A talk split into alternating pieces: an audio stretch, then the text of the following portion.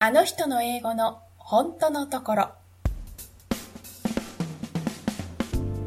このポッドキャストでは、神谷イングリッシュコーチングコーチの神谷恵美が、英語を自由に使える日本人に直接インタビューし、英語学習にまつわるご経験やお考えを伺っていきます。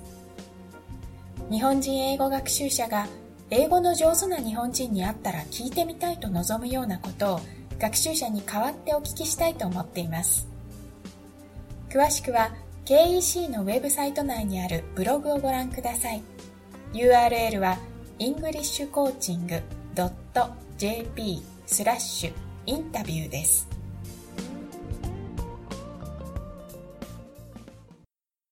では、本日は平松理恵さんにお越しいただいております。よろしくお願いします。よろしくお願いします。こんにちは。こんにちは。自己紹介などからお願いできますか？ロンドン在住で日英の通訳者をしております平松理恵と申します。イギリスに来てからは10年ほど経ちますけれども、その間ほとんどですね、フリーランスの通訳者を主にやっております。翻訳とか、あとボイスオーバーの仕事などもしたりはしているんですけれども、メインは通訳でやっております。はい、ありがとうございます。イギリスにいらっしゃって10年というのを今言っていただいたんですけど、そもそもですね、一番最初に戻って、今英語を自由に使えている皆さんというのはどこから始まって、英語が今できるようになっているのかっていうのを伺っていきたいので、理恵さんが一番最初に英語と出会われたのっていうのはどこでどんな風だったんでしょうか？一番最初は幼稚園の時だったかな。幼稚園か小学校1年生。日本です。はいはいはい、日本ですぐ近くに LL 教室ができたっていうことで、うん、なんかそれで一度見学に来てくださいってよくありますよね。はいはい、それでなんか親に連れられて見に行ったような気がします。小学生かなっていうことは字が読めたはずなので。多分小学生ぐらいの時に、うん、その時の体験が後々割と印象深くて、うん、何だったかっていうと、うん、よくワンツースリーって聞くじゃないですか、うん、英語ワンツースリーって思っていたら、ツーではなくてトゥーって言うんだよって言われたんですよ。その時その見学先の先生が言って、うん、ほう、トゥーって言うんだって思った衝撃をそこで衝撃を受けたんです。それが最初の、英語に関わる経験ですかね。じゃあ幼稚園から小学生だとしても低学年ですよね。だからそうですね。年齢的には6歳前後なのかな、じゃないかと思います ね。そのくらいの時に初めて2じゃなくて2なんだっていうのが英語の出会いっていう感じですかね。そうですね。それでそのままそこで英語のなんかこう学習とかが始まっていくんですか？いや、始まらなかったんですよ。はい、なのでまともに英語を勉強し始めたのはもうみんなと同じで、うん、中学校に入ってからですね。じゃあ学校の英語科で始まった。そうですね。普通に授業で英語でした。ただ中学校、私私学に行ってたんですけども、はい、その私学の1年生で入った時の担任の先生が英語だったんですよ。うん、で、2人英語担当の先生がいたんですけど、ラッキーだったんでしょうね。私の担任の先生の方がいい先生だったんです。は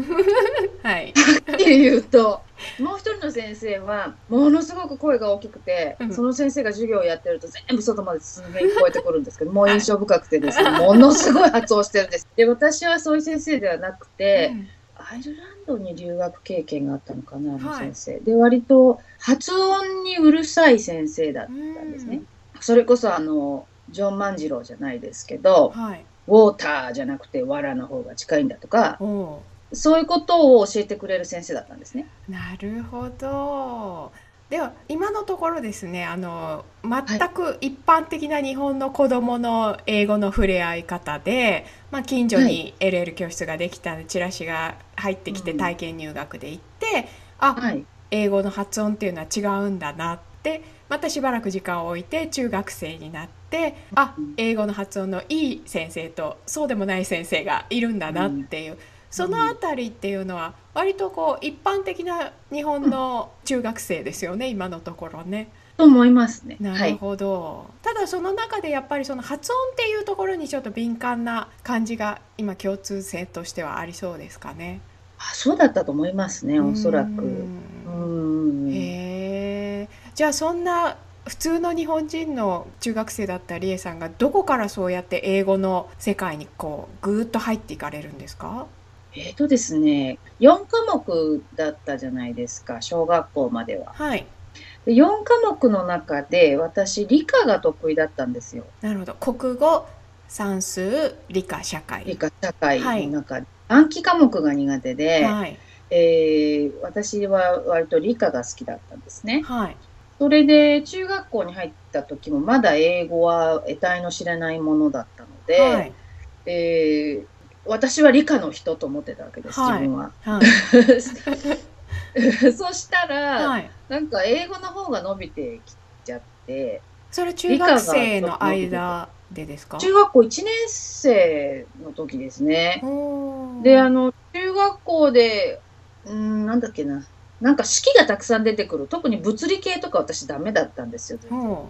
理論はともかくとして式を覚えなきゃいけないとかっていうのが結構入らなくて、暗記の部分になってきたわけですね。はい。突然こんな公式出てきちゃったらどうしようみたいな感じになっちゃうんですね。数学もそうだったんですけど、はい、でそんな感じから英語の方が伸びていったので、割とスッスッと入る、苦労しなくても感じだったんですよね。それでかな、英語に触れる時間というか、英語を勉強する時間が増えていったという感じです、自分の中で。なるほど。じゃあ科目の一つとして英語と出会って、他の科目と横並びでスタートしたんだけれど、スタート時点でこうリードしていたはずの理科がだんだんこう下がっていって、英語がこう追い抜いていったようなイメージですか？そうですね、そういう感じですね。で、その追い抜くきっかけとしてこの暗記っていうところが今ちょっとお話にありましたけど、例えば歴史とかはね、よく暗記科目、社会なんかは暗記科目って言われますけど、英語もある種、例えば単語を覚えるだとか、暗記科目と思っている人も多いと思うんですけど、多いと思いますね。レイさんにとっては暗記科目ではなかったんでしょうかね。そこなんですけれども、いわゆる丸暗記とかバカ暗記って呼ばれているやり方は、多少やったんでしょうね、きっと自分でも。入らないんですよ、そうすると私、はい、未だにそうなんですけど、はい、繰り返しやっても入らないんですよ。はい、あと私書いても入らないんですね。例えば目の前に何か書くものが、書き写す対象のものがあって、はい、ずっとノートに書いていくとかっていうと、はい、書くときにただ写してるだけで考えてないっていう、全くノートは埋められていくんだけれども、全然そのつながってないんですよ、頭と私。なので、あ、これはダメだと、書いて覚えるんだとかってよく先生にも言われましたけど、言われますよね。ありますよね。それを考えたら、これ理屈で考えたんじゃないんですけどね、後で理屈をくっつけたんですけど、英語の単語とかって例外はたくさんあるけれども、割と規則性があるじゃないですか。要は頭を変えたり後ろを変えたりすると、結構音で覚えて、その規則性を当てはめるとある程度綴れるっていう。なるほど。今のお話は多分スペルと発音の関係のお話だと思うんですけど、それに気づかれたのは中学生ですか？結構初期の段階。なかったと思いますね、1年生、じゃないかと思います。というのは、ローマ字が私苦手だったんですよ、小学校の時に。面白い。ローマ字で綴れるようになるじゃないですか。それと英語って合わないですよね。で、英語のもっと基礎段階として、入門の入門みたいな感じでローマ字があると思ってますから、なんか全然オランゲみたいな感じになっちゃって合わないんですけど、今のオレンジのことですね。オレンジの結構みんなそうやってローマ字読みして最初覚えてったりしましたよね、英語で。全然なんか綴りと音が違うんで、それこそオランゲって書いてオレンジって読むんだとかってやってたと思うんですよね、はいはい、私も最初そんな時はあったんですけど、とにかくそのローマ字読みの規則を捨てなきゃいけないなって、そこでうまく切り替えができないと英語嫌いになっちゃう人いるんじゃないかなって思いましたね。なるほど、そうですね、うん、今のはすごく面白いお話で、どうですか、うん、今後ね、その英語が小学校で教科化されると順番なども少し影響があると思うんですけれど、今のところ、今日本人で大人をやっている人たちは英語の前にローマ字をやっているので、リエさんのようにローマ字が苦手だったっていうのはなかなか珍しい例で、逆にローマ字を先に覚えてしっかり定着してしまったので、英語の読みにそれが影響してしまうっていうことが多いんですよね、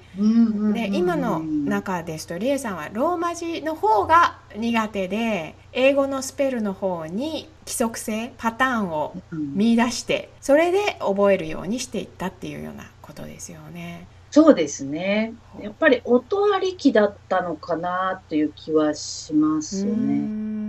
じゃあその暗記という感じではないというお話でしたけど、じゃあパターンを自分で見つけて当てはめていく、音がそのスペルから聞こえてくるようなその感覚が面白かったんでしょうかね。面白かったですね。へー、うん、って言いながらネ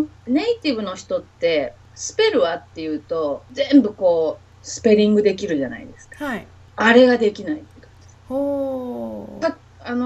もうイメージっていうかこうパターンで覚えてるので音を考えながら書きますけど、はい、いちいち SCIE んとかっていうふうにはあんまり思わない。あー、なるほど。じゃあ、はい、スペルというよりは単語の並びが映像としてこうバッと出てくる感じなんですかね。あ、そういう感じですね。割とここは C じゃなくて S だったなとか、ライセンスなんかあるじゃないですか、はいはいはいはい、そういう感じで覚えてる。なんとなく変な感じがする、違うアルファベットがはまってると、なんとなく違和感があるような、そういう感じですかね。そうそうそう、スペルアウトするっていうよりはこうフォネティクスに近い感じですよね。なるほど、なんかある程度塊で見えてるんでしょうね、そうでしょうね。面白いですね。じゃあそんな感じでこう中学生で、自らそういうパターンを見出したり、他の人とはちょっと違う方法で、覚えるっていうようなことをされたりして、英語がもうその時点で得意な感じはご自分であったんですか？そうですね、もう中1の時に多分早かったと思いますよ、1学期とかにも結構あれ面白かったので、はい、でまた担任の先生でしたから、英語の先生が余計目をかけてくれますしね。へー、はい、じゃあそれでこう楽しくなっていって、で英語を例えばもっと学習を進めようとか、後々職業にというようなことはどのあたりで考えられていったんですか？多分これも11とかそのぐらいだと思う。早い。理由があるんですよ。はい。3つ離れたいとこのお姉ちゃんと、はい、その上のいとこのお姉ちゃんがいて、はい、そこがちょうど高校生、高1と高3とかそういう感じだったと思うんですね、はい、私が中1の時に、はい、でその2人がすごく英語が好きで、でビートルズが好きだったんですよね、2人が、で結構その頃ってそういうちょっと上のお姉ちゃんとかって憧れの存在だったりするじゃないですか。なるほど。その2人が結構英語のことはあれでもないこれでもないってリバプールがどうのこうのって喋ってるのを聞いててですね、何を言ってるんだろうこの人たちはっていうふうに小学校の時は思ってるんだけれども、中学校に入って英語っていう教科が始まったぞみたいなところからちょっとつながり始めるわけですよ、点と点がつながってきたわけですね。点と点がこのこと言ってるのかなもしかしてみたいな感じから、割とその自分もすごくこう興味を持って、ものすごくビートルズが好きだったとかそういうことではないんですけど、とにかくその2人の中ではなんかそういうちょっと外国のものをこう垣間見た感じ、違う世界をちょっと垣間見た感じ、そういったところへのそのお姉ちゃんへのちょっとこう憧れみたいなところが結構エネルギーっていうか、燃料になって、で私の方がどんどん入っていく。英語なるほど。じゃあまあ割と身近にいらっしゃった少し年上のお姉さんたちが何かその向こうにある世界を知っているらしいと。うん、そうですね。なるほど。それが出るみたいなこと言われるわけですよ。うん、なるほど。それに入りたいですしね、会話にもね。そうです、そうです、そうです。じゃあそのものが後々、まあ、ビートルズだったり、まあ今いらっしゃるイギリスだったり英語だったりっていうのは後で種明かしみたいに分かるんでしょうけど、最初のこの出会いとしては、まあ、教科の方の英語とその身近のいとこのお姉ちゃんが何かやってる、ちょっと憧れのかっこいい何かとがどこかでつながっていくっていうことなんですね。そうです、そうです、そうですね。もう辞書なんかもこんな分厚いのをこうパッとかって開いてるのがもうそれはかっこいいわけですよ、ね。うん、あれはとか言って、あの単語はとか言って、ふってこう調べてるとかっていうのがね。なるほど、うん、それでこの謎の言葉に意味がついてきたりとか、そういうふうにこう、一個の点がどんどん肉付けされて、点と点がつながっていくわけですね。そうですね。へえ、面白い。じゃあ本当にその時のビートルズがイギリスにつながったりするんですか？それがね、結構つながったりするんですよね。例えばですけど、はい、よく夏に親に連れて行ってもらったのが軽井沢なんですけどね、はい、軽井沢ってジョン・レノンがよく行ってたんですよね。なので彼のゆかりの場所って結構あって写真が残ってたりするんですよ、はい、自転車で通ってきてたパン屋さんがあるんだとか、はい、やっぱりあっち出身の人の発音とかも聞きますよね。それで確かね、アイルランド寄りなので、ジョン・レノンもアイルランド系だったと思うんですけど、アイルランド人の移民っていうか、もともとアイルランドから移ってきた人とかがリバプールに定住してるっていうことも多いんですね。で、そんなことだとか、私アイルランドに留学してたじゃないですか。はいはいはい、そういうつながりもあったりとか。へえ。つながりになってますか？なんかちょこちょこあーっていう感じで少しずつこう知識が。そうですか。じゃあ日本にいらっしゃってまだその英語を始めたばかりの段階でも、先ほどその担任の英語の先生もアイルランドの留学のご経験がおありっていうことでしたよね、なので少しずつそのリエさんをその方向に導く種が少しずつまかれている感じが伺ってるとしてきますね。今そうですね、改めて考えるとその時は全然その先生が留学してた先がアイルランドとか知りませんでしたし、はい、後でその頃の同級生かなんかをポロッと言ったんですよ、随分経ってから。へー、うん、じゃあ知らないうちにその例えばアクセントだったりそういうものがね、うん、先に入っていて、本当に後で先ほども言いましたけど種明かしみたいな感じで情報が入ってくるっていうようなことですかね。そうですね、面白い。じゃあその日本で、まあ、中学1年生で英語が好きだな、英語をやっていこうかな、そしてそのいとこのお姉ちゃんの影響だったり軽井沢の影響だったりっていうのがあって、もうじゃあ英語を職業にしていこうっていうのは早くに決められていたってことですか？私実は音楽がやりたかったんですね。はいはいはい。で高校生の途中高2ぐらいまではオーケストラとかブラスバンドとかに入ってたので、そっちの道に行くつもりで自分はいたんですよ。はい。で高2の後半とかそのぐらいでそろそろ進路を決めなくちゃっていう時だったと思うんですけども、親にまあ音大とか、まあ、そっちの方向に行きたいんだけどっていう話を改めて相談した。そんなお金はないからうちはダメよって言われたんですね。で考えたら今思えばですよ、もうちょっとこう考えてどうやって説得したらいいかとかで考えたらよかったんですけど、あっさり諦めちゃったんですね。じゃあそうか、次に得意なのは英語でもやるみたいな感じですかね。そうか。じゃあ高校生高2っておっしゃったので、もう進路を本当に決める時期ですよね。そうですね。でその時にじゃあ音楽じゃなくて英語だっていうふうに切り替えられたっていうことですか？うん、そうですね。でそのまま英語の、ご専門に進まれたってことでしたっけ？そうですね。ただ持ち上がりの大学に行ったので、はい、英文科だったんですよ。はい、言語学系ではなくて、言語学もあって音声学とかもちょろっとはやったんです、はい、けれどもその授業としてはやっぱり文学そうですね。はい。だったので、私あんまりシェイクスピアとかピンとこないので、またシェイクスピアかとか思いながら、とりあえず卒業しないといけないしみたいな感じで、それよりは統合論だとか音声学とかの方が面白かったですね。はい、なるほど。はい、じゃあまあ進学先は英語関係ではあるけれど英文化なので、まあ、授業でメインで受けるのはどうしても文学になりますよね。ただ、ご本人の興味としては今統合論とか、統合論っていうのは文法に近い分野ですけれど、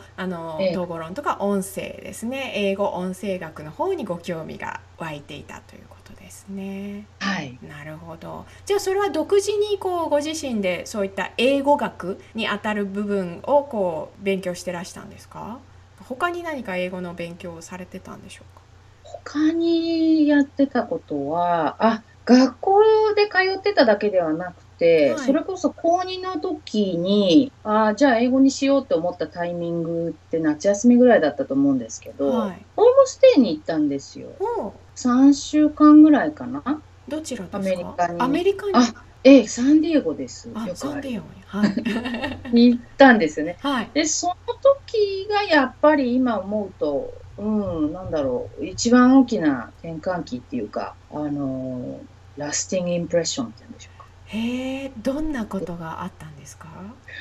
まず最初に言い出してみるもんだなと後で思いましたけども、はい、まさかそんな海外に出してくれるとか思わなかったんですよ。で私英語が好きだからホームステイとか本当はしてみたいしとかしてみたかったし、過去形で言ったのかな、多分どっちかっていうと、そしたらじゃあもうできないと思うけどダメ元でホームステイ、なんかポロッと言ったんですよね。はいはい、そしたら出してあげるみたいな感じで、みたいな、海外行けちゃうみたいな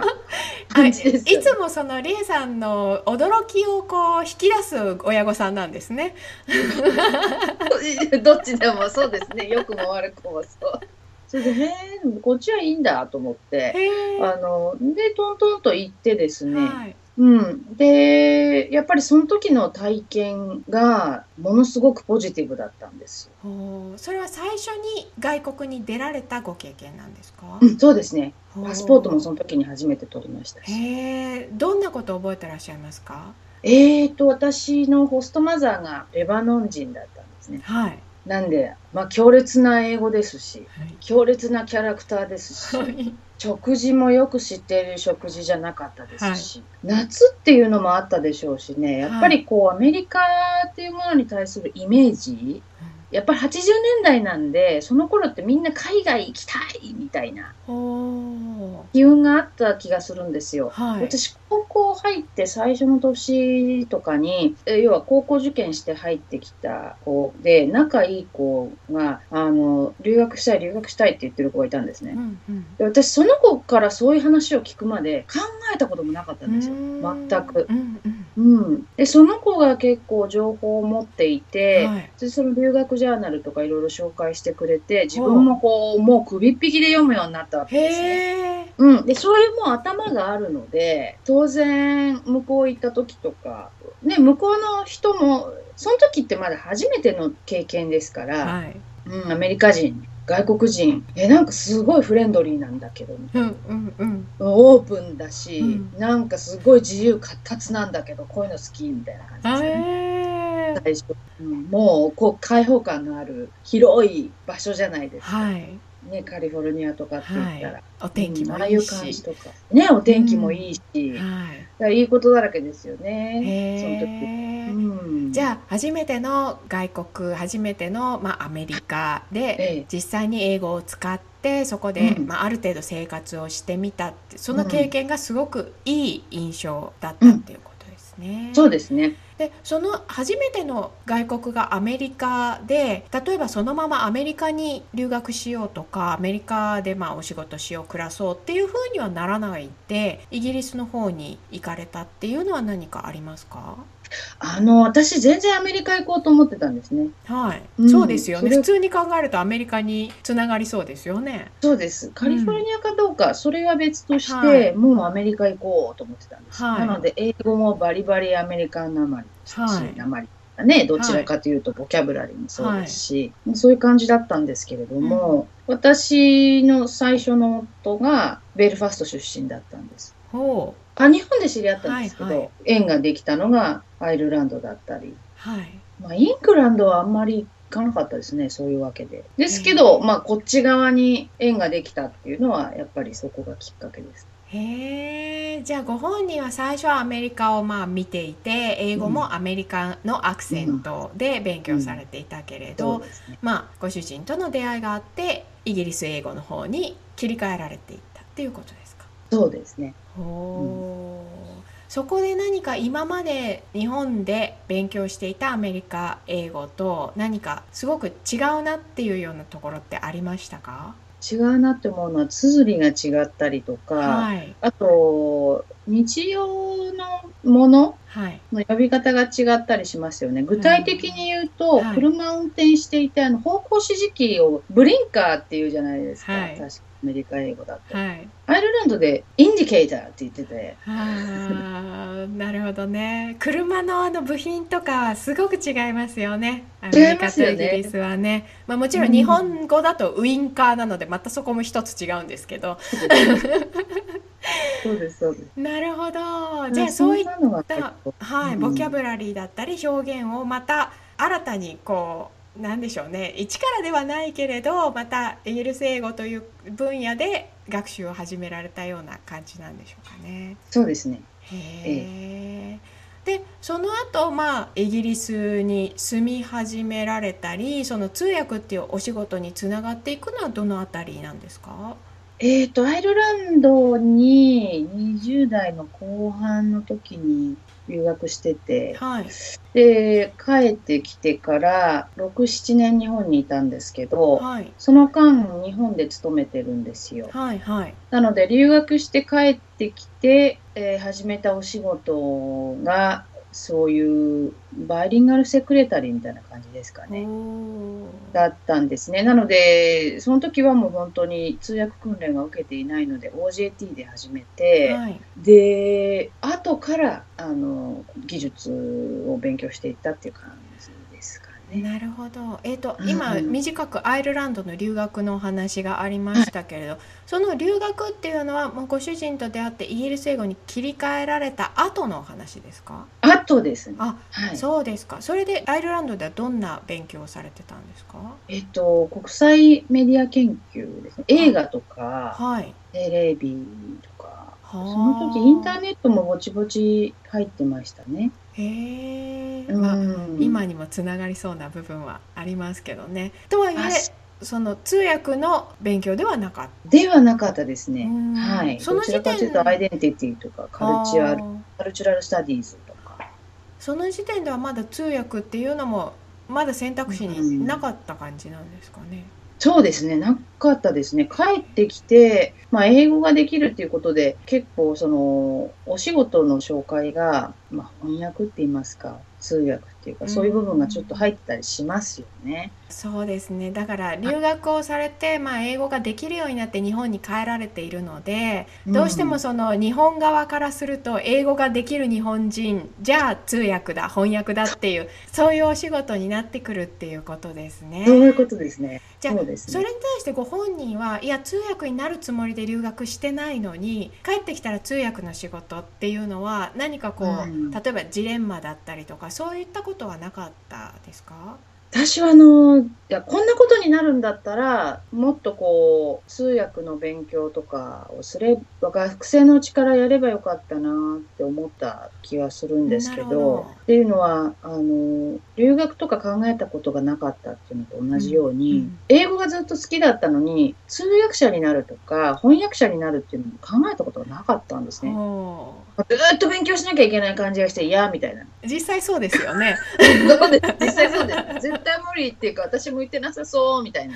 ラッキーっぽいしとかって、はい、多分どっかで思っていてもう考える前から外してたんですよ、はい、フルアウトしてたんですよ、はい、多分、はい、あともう一つ言葉っていうのは道具だからっていうのがずっとあって、はい、言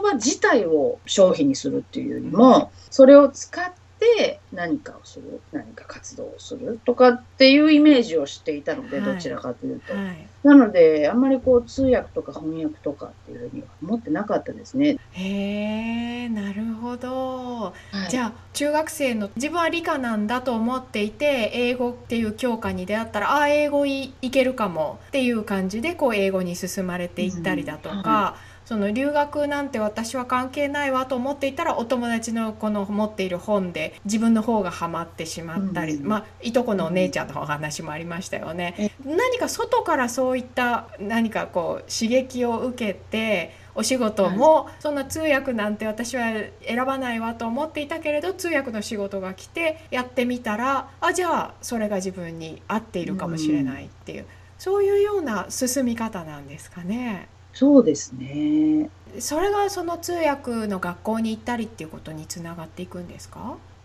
東京でいい感じにお仕事があったんですよ。それがテレビの関係だったんですね、うん、でもなんか OJT でずっと何年か 6,7 年やっていて、でイギリスに来て、イギリスに来て 2,3 年した頃にやっぱり同じようなことを思うわけですよ。どうしようかなって。かつあとこちらだとマスターを通訳科を出て通訳をやってる人が圧倒的に多いので、はい、うん、なぜ私の専門はメディアだしみたいな、うん、そこからどうして通訳の仕事をしてるのってなるわけですよね、はい、うん、だったらまあいちいちこう聞かれてうっとうしいし、じゃあ体系的に勉強してみようかなっていうことで生き直したって感じです。なるほど。そのあたりの、まあね、ご経験とか、まあ、苦労されたお話とかっていうのは今ね連載されているコラムの方にも詳しく、ね、書いていらっしゃるので、通訳の方に、ね、ご興味がある方にはすごくそれ参考になると思うんですけど、私の方としてはじゃあ英語っていう面では、うん、私たち通訳でない素人から見ると通訳学校に行く人なんてもう英語勉強しなくていいんじゃないのと思っているんですけれど、そのあたりってどうなんですか？それは絶対にないと思いますね。私もまだまだそういうのが雲の上のお仕事だった時っていうのは、はい、特にそのニュースを訳すような人とか、はい、国際会議を訳すような人っていうのは、はい、もう全然ネイティブよりもできるぐらい英語ができるんで、英語の勉強は必要ないんだろうと思ってね。なんかもう英語の勉強は終わった人っていう感じですよね。しますよね、やっぱりね、うん、それ違うんですか？うん、言い回し一つとってもそうですし、それこそ私今結構自分で課題だなと思って力をつけたいなと思っている英語の学習としては、はい、よくフィギュアオブスピーチって言われるあれの引き出しを増やしたいですね。ほー。今後も英語も。例えばどんなことっていう。例えばイギリスだとこれがあるんですけど、はい、ある時courageous decision って誰かが言ったんですよね、はい、courageous decision って直訳すると勇気ある決断とか感じじゃないですか、はいはい、これって実はそれ危ないねっていう意味なんですよでそれどっから来てるかっていうと、はい、Yes Prime Minister とかなんとかっていうテレビ番組があったんですね。でそこで首相ともう一人の会話があって、はい、それどう思うってこうプライムミニスターが言って、それに対してそれはカレージャスなディシジョンだと思いますよって言われて、で政治にカレージャスはいらないと、危ないと言うんで、そんなプライムミニスターがカレージャスなディシジョンを持ってきたそういう提案というのはいけてないわけですよ。だけどイギリスだとそういう婉曲な言い方をしますよねっていうのが生きていて、うん、それはカレージャスなデシジョンだねとかってビジネスの場でも出たりすると、そのレファレンスが分かってるかなみたいな。なるほど、そうですね。それは別にこのイギリスに限らず、私がアメリカにいてもそう思いますけれど、やはり映画だったりドラマだったり、国民であればみんなが知っているようなバックグラウンドが外国人にはなかなか、追いつけないところがあるので、言葉はわかる、意味もわかる、でもその文脈が追いつかないみたいな、そういう部分ですね。ものすごくそこにその文化が出るっていうか、はい、ウィットが出るので、これをこういい感じにスッと分かって訳せるか、はい、このレファレンスが取れるかとかってものすごい大事で、そういうようなことですよね。なるほど。もっとこう深い造形、はいはいはい、なのでやはりその文化に根付いた言語使用みたいな、まあ、社会言語的な使い割れ方みたいな部分でしょうね。そうですね、そういうことでしょうね。これちょっと余談になりますけど、私の研究仲間でアメリカで That's what she saidっていうそのフレーズをどんな時に使って、外国人はどのくらいそこで笑うことができるかっていう研究をしている人がいます。なのでそれは彼女が言ったことですという意味が分かったところで、どのくらいそこにセクシャルな意味を見出せるかっていうのが外国人にはちょっとピンとこなかったりするんですけど、アメリカ人はみんなそこで笑えるので、そういう研究をしている人がいます。うわ、そこってすごくなんかディープなところで、ものすごい、でもその部分が分かるか分からないかで通訳者のことも推し量られてる気がするんですよね。なるほどね、だから英語に関してもそうじゃないかなと思いますよ。英語学習っていうか外国語学習、はい、でもやっぱりそこまで、よく笑いのツボが同じとか言うじゃないですかね、はい、日本でも。はい、そういう部分が合うと、相手はぐっとの距離感ってぐっと縮まると思うんですよね。やはりそのあたりはその理恵さんのもともとの2つの言語だったり文化だったり人を橋渡ししたいっていうところの通訳さんとしての自負が関わってくるんでしょうね。なるほどね。懐に入りたいじゃないですか、どっちも。まあ、入れるように。いやー、素敵ですね。なかなかできないですけどね。そのさすがに文法とかボキャブラリーっていう、一般の学習者が考えるような学習っていうのは通訳レベルになるともう済ませておかなきゃいけない部分になってきますか？あ、そうですね。もうそうだと思いますね。あとよくあるのは、英語もかなりできる人なんだけれども、複数形になったりすると意味がまるっと変わったりするんですけど、その辺が結構あやふやな人が多いんですよ。取り違えちゃうんですね、意味を。はいはい。この辺のやっぱりセンスは磨けるのか分かりませんけど、磨けるものであれば磨いておいた方がいいなとは思います。なるほど。なので、まあ、基礎的なことはもちろんですけれど、まあ、細かいところで、特に日本語には冠詞だとか複数形っていうものがないとされているので、なかなかね、学習者にとっては難しいところであったり、一方で日本にいる限りはあんまり細かく考えなくても済んでいけるところだったりするので、まあ、曖昧でもいいかなっていうところもあると思うんですけど、やはり英語圏できちんと正確に伝えようと思うと、そういうところが命取りになったりするっていうことですよね。だと思いますね、結構そんなところ小さくてどうでもいいじゃないって思ってるところが実はそうじゃなかったりしますよね。We won't deal のあれですよね。そうですね。あが抜けてるんですけど、はい、ああいうので揶揄された時に、はい、あ、これはからかわれてるって気づけるかとか、なるほど。理恵さん自身がそれを気づかなかった日本人から気づける、まあ、プロになった、そ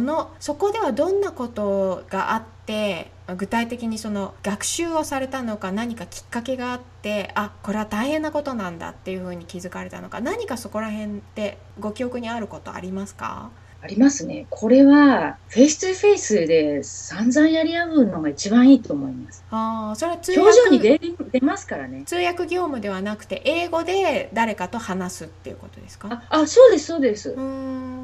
通訳業務の時もなくはないですけど、通訳業務だとこちらは変換していると思って相手は聞いてますから、ちょっとこう表情が違いますよね、はい、ですけど通訳者という帽子を脱いで、はい、自分一人で話をした時にこう2つ目の意味にも取れるなっていう言い回しをしてしまうこととかあるわけじゃないですか。そうすると向こうがクククって笑ったりするんですよ。あ、なるほど。じゃあ、まあ言ってしまえば自分が間違える経験をして、いわば、まあ、表情ではあるけれど指摘を受けて、あ、今何か変なこと言ったんだなっていう、そういう経験を積むっていうことでしょうか？それは大事だと思います。はい、そうですね。間違ったっていうのはもちろんそうですし、はい、間違いではないんだけれども、自分で気づくことありますよね。なんかこう、あ、今こういうふうに言ったけど、もしかしてこれって隠喩っていうか、暗にこういうふうに取られてしまったからとか、例えば、クイックとかそういう単語とかも言い方を、なんかそのタイミングとか間違えると違う意味に取られることとかありますよね。はいはい、ね、自分の意図してない意味を相手が取ってしまった時とかですね。ありますよね。そういうつもりでこうプライベートの関係ですから、何人か集まったりするとこう所長発信でやり合ったりすると、その時にふっとこう自分が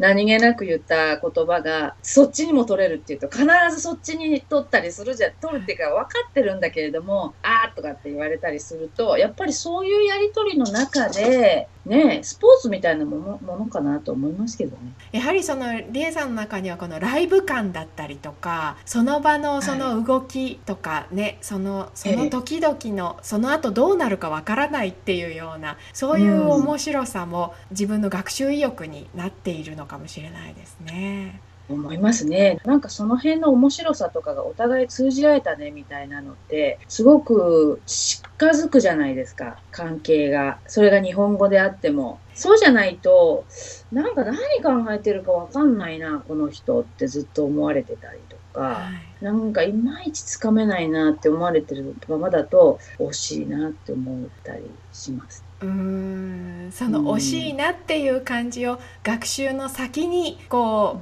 う見てもらえると、その学習者にとってもすごくね、生きた英語の本当の意味での使い方っていうのが見えてくるかもしれないですね。その通りだと思いますね。今言っているそのフェイストゥフェイスの生きたもの、そのやり取りの中でテンポだったり、こうちょっとした感覚じゃないですか。こういう会話とかその関係性がここでぐっとこう深まったなとか、逆にこうすれ違っちゃったなとかっていう瞬間のことって、もうずっとその注意を払っていないといけないと思うんですね。そうですね。特にリエさんは英語を話している人の人物と日本語を話している人物と両方見ていらっしゃる、間にいらっしゃるので、